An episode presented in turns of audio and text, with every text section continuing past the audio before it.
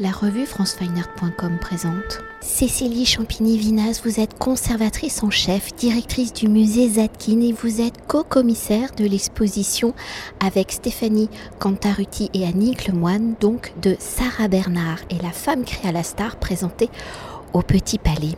Alors à travers plus de 400 œuvres de la vie de la carrière de Sarah Bernard et à l'occasion du centenaire de sa mort survenue le 26 mars 1923, le Petit Palais consacre une exposition à ce monstre sacré, terme inventé pour elle par Jean Cocteau à l'actrice la plus célèbre du tournant 19e et 20e siècle où celle-ci a pour volonté de retracer la vie et la carrière de Sarah Bernard, de ses années de jeunesse lorsqu'elle arrive à Paris à la fin des années 1850 jusqu'à sa gloire internationale dans les années 1920 et qui a aussi pour volonté de nous révéler les multiples talents de Sarah Bernard où elle est également peintre mais surtout sculpteur des multiples activités qui lui seront d'ailleurs reproché pour prendre la défense de Sarah Bernard par voie de presse Émile Zola écrit qu'on fasse une loi tout de suite pour empêcher le cumul des talents.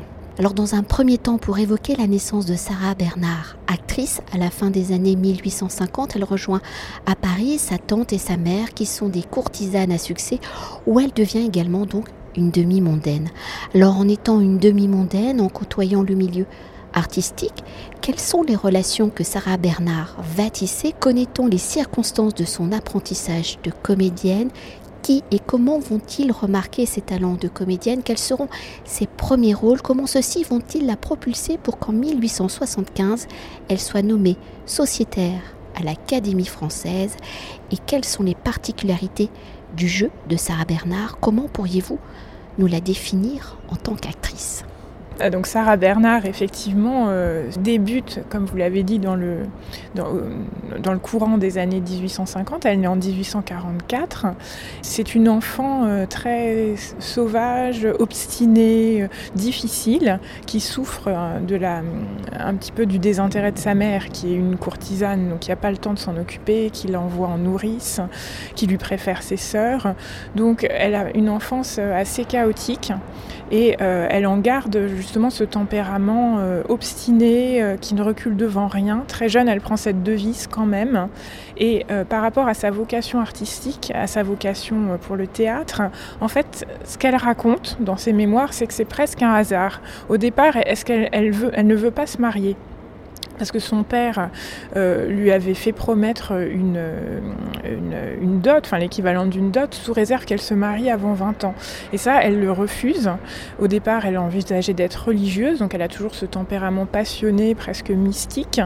Et euh, évidemment, ça fait beaucoup rire sa mère et sa tante, et, qui se demandent ce qu'elles vont bien faire de cette petite jeune fille de 15 ans, euh, certes assez jolie, mais qui ne répond pas non plus aux critères de l'époque, parce qu'elle n'est pas assez replète. Enfin voilà elle est trop maigre. Donc qu'est-ce qu'on peut en faire? On n'arrive pas à la marier. Donc il y a un conseil de famille qui est tenu euh, sous les auspices du duc de Morny, qui était un des habitués euh, amants de la tante, peut-être de la mère, mais qui est un homme très influent dans la société du Second Empire de l'époque. Et c'est lui, en fait, qui va, à la fin de ce conseil, où on se demande mais qu'est-ce qu'on peut faire de cette jeune sauvageonne, dit bah, finalement mettez-la au conservatoire, parce qu'il l'a observé, il a dû remarquer quand même ce tempérament très affirmé, euh, déjà très exubérant. Et c'est peut-être ça qui lui a donné l'idée euh, d'envoyer la jeune Sarah euh, faire du théâtre. Donc on lui fait une place à la dans la loge de sa mère à la Comédie Française et c'est comme ça qu'elle découvre le théâtre. Et ce qu'elle écrit, c'est elle dit voilà le rideau de ma vie s'était levé parce qu'évidemment il y a quand même une forme de révélation. Euh, elle va se passionner pour ce monde du théâtre et c'est à partir de ce moment-là qu'elle décide de devenir actrice. Et comme tout ce qu'elle fait, elle va jusqu'au bout. Et eh bien elle devient effectivement l'actrice et la star que l'on connaît encore aujourd'hui. Et pour continuer de décrypter la carrière de Sarah Bernard, actrice, par son caractère très fort, hein, vous venez de l'évoquer, lors de son premier échec à la comédie française où elle affirme qu'il sera le dernier en 1880, alors âgée de 36 ans, et après cinq années passées dans l'institution où elle se trouve sous-employée, Sarah Bernard démissionne. Alors quelles sont les circonstances de cette démission? Quel est donc ce fameux échec à partir de 1880 Comment Sarah Bernard décide-t-elle de gérer sa carrière? Comment choisit-elle ses rôles? Comment s'entoure-t-elle pour avoir les meilleurs rôles? Et surtout, comment travaille-t-elle pour être la meilleure, pour être celle que l'on ne peut pas remplacer? Par rapport à ces, relations euh, houleuses avec la comédie française, en fait, Sarah Bernard étudie d'abord au conservatoire, qui est en fait l'école qui prépare les jeunes artistes, enfin comédiens, à entrer, enfin les meilleurs d'entre eux euh, entrent à la comédie française. Donc elle, elle y entre justement grâce à la protection du duc de Morny en 1862, mais elle, en est renvoyée en 1863 suite à une altercation avec une sociétaire, donc une comédienne plus ancienne, plus expérimentée, parce que sa petite sœur marche sur sa robe et donc euh, Sarah Bernard prend la défense de sa sœur, donne une gifle, enfin ça se passe très mal, ça fait un scandale déjà. Et donc c'est comme ça qu'elle est renvoyée, parce qu'elle refuse de s'excuser. Donc ça c'est le premier acte, je dirais, de ses relations avec la comédie française. Donc ensuite elle a une carrière de, de demi-mondaine, elle joue des petits rôles, elle est engagée à l'Odéon, succès énorme à l'Odéon euh, dans le rôle de la reine de Ruy Blas de Victor Hugo en 1872. Et donc là, elle est réengagée à la comédie française. Donc c'est le deuxième acte qui se passe pas si bien que ça, parce qu'à ce moment-là, elle est déjà très connue. Hein, c'est plus du tout la petite débutante qu'on peut renvoyer comme ça sans, sans crier gare. Au contraire, ça devient une star. Elle se fait connaître dans tout Paris par son talent, mais aussi par ses excentricités. Hein. Elle monte en montgolfière, elle a des tigres chez elle. Enfin voilà, c'est vraiment un personnage haut en couleur. Elle fait de la peinture, de la sculpture. Donc tout ça, ça fait scandale. Et euh, finalement, c'est elle en fait qui va prendre la décision de démissionner là pour le coup en 1880 parce qu'elle estime qu'on ne lui confie pas de rôle à sa mesure en fait. Et elle a très bien compris parce qu'elle a fait une première tournée à Londres en 1879 elle faisait alors partie de la troupe de la comédie française, mais elle se rend très bien compte à ce moment-là que les gens viennent pour la comédie française, mais surtout pour Sarah Bernard. Et donc elle a cette, euh, je pense, révélation à ce moment-là que, bah oui, elle peut mener une carrière indépendante, et c'est ce qui va faire toute la différence par rapport aux autres acteurs et actrices euh, qui, eux, vont rester dans les rangs, si je puis dire, c'est qu'elle, elle va prendre la décision en 1880 bah, d'être une, non seulement une actrice, mais une directrice de troupe, et surtout de partir en tournée puisque 1880, c'est la première tournée aux États-Unis et c'est le début vraiment de sa carrière de star à l'échelle mondiale, plus seulement à l'échelle des théâtres parisiens. Et justement, après 1880, euh, comment s'entoure-t-elle justement pour avoir toujours ces meilleurs rôles? Alors les meilleurs rôles, en fait, vous savez, des rôles, elle en a joué des centaines. Donc il y a ceux qu'on a retenus, ceux qu'on évoque dans l'exposition, et puis après il y en a d'autres qui sont moins connus, qui sont aussi parfois des échecs. Hein. Il n'y a pas que des succès dans la carrière de Sarah Bernard. Et ça, c'est aussi une de ses caractéristiques, c'est que quoi qu'il arrive, quand même, elle y va. Donc elle décide, elle choisit les auteurs qu'elle veut représenter. Parmi ces auteurs fétiches, il y en a qui sont encore très célèbres, par exemple Edmond Rostand, mais qu'on connaît pour Cyrano, moins l'Aiglon, qui est un des grands triomphes de Sarah Bernard, ou pour la Samaritaine, ou pour la Princesse Lointaine. Et puis il y en a d'autres, comme Victorien Sardou, qu'on a aujourd'hui euh, complètement oublié. Euh, pourtant, c'est l'auteur, par exemple, de Tosca, qu'on connaît encore grâce à l'opéra de Puccini. Et puis c'est l'auteur de nombreux drames, euh, pièces de théâtre qui se passent au Moyen Âge, sous l'Antiquité, et qui vont être des succès à l'époque colossaux, qui sont un petit peu l'ancêtre des, des, des péplums d'Hollywood.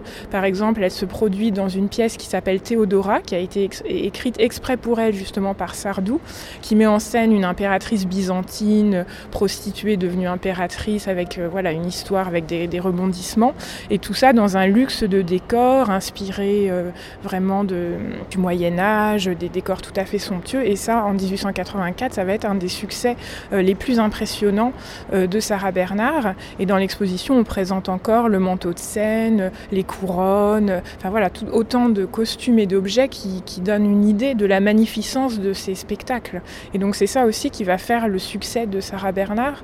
C'est évidemment son jeu, son talent d'actrice, très passionnée. Elle joue avec tout son corps, avec toute son âme. Enfin, elle s'évanouit sur scène. Enfin voilà, elle, elle va jusqu'au bout. Mais c'est aussi l'attention donnée à la mise en scène. C'est une artiste, Sarah Bernard aussi. Et donc la mise en scène, toutes ces mises en scène sont très soignées. Il y a un soin apporté aux costumes, aux bijoux, une volonté d'historicisme, de respecter euh, euh, les décors, euh, l'histoire. Et c'est tout ça qui va faire le succès de l'actrice. Et puis là, on a évoqué Sarah Bernard, actrice. On va l'évoquer dans quelques instants, vraiment artiste totale, mais elle est aussi directrice de son propre théâtre qui porte son propre nom. Donc effectivement, Sarah Bernard va vouloir très vite avoir son théâtre à elle, hein, euh, puisque quand elle, démissionne de la, comédie française, elle, continue hein, à se produire. Alors au départ, elle se produit dans différents théâtres euh, parisiens quand elle est à Paris, parce que quand elle est en tournée, bah, elle, va de ville en ville, de pays en pays.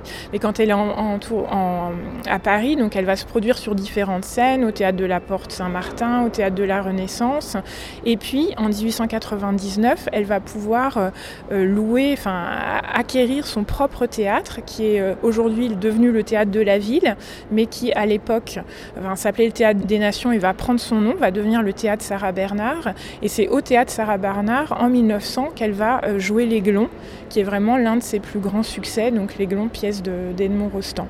Donc oui, il y a cette volonté d'être une directrice de théâtre, de diriger sa troupe, d'organiser la mise en scène. C'est plus qu'une actrice.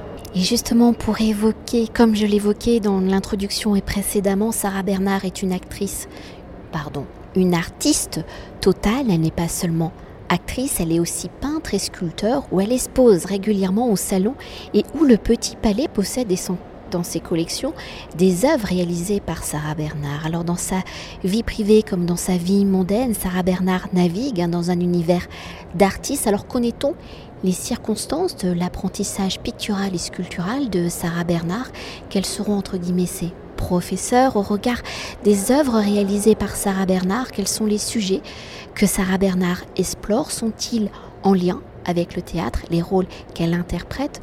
Et comment la dimension plastique de son œuvre prend-elle et se place-t-elle par rapport à son geste d'actrice? Sarah Bernard considère-t-elle ses gestes multiples comme une identité unique, comme un geste total oui, il y vraiment cette idée que à partir du moment où on est, euh, artiste, on peut s'illustrer dans n'importe quel domaine euh, de l'art. C'est-à-dire voilà, puisqu'elle est euh, une, actrice euh, talentueuse, et eh bien son talent, elle va pouvoir aussi le mettre au service de la peinture et de la sculpture. Ça oui, Sarah Bernard le pense, l'écrit, et c'est vraiment quelque chose de, fort et qu'on a voulu mettre à l'honneur dans cette exposition, parce qu'on l'a un peu oublié. On, connaît encore l'actrice, forcément, heureusement, je dirais, et c'est normal, c'est avant tout une actrice, mais on a oublié cette dimension d'artiste et cette passion pour l'art total qui fait vraiment partie de ces spectacles et euh, qui est caractéristique aussi de la, seconde partie du 19e siècle, mais Sarah Bernard l'a vraiment illustré euh, avec panache, si je puis dire.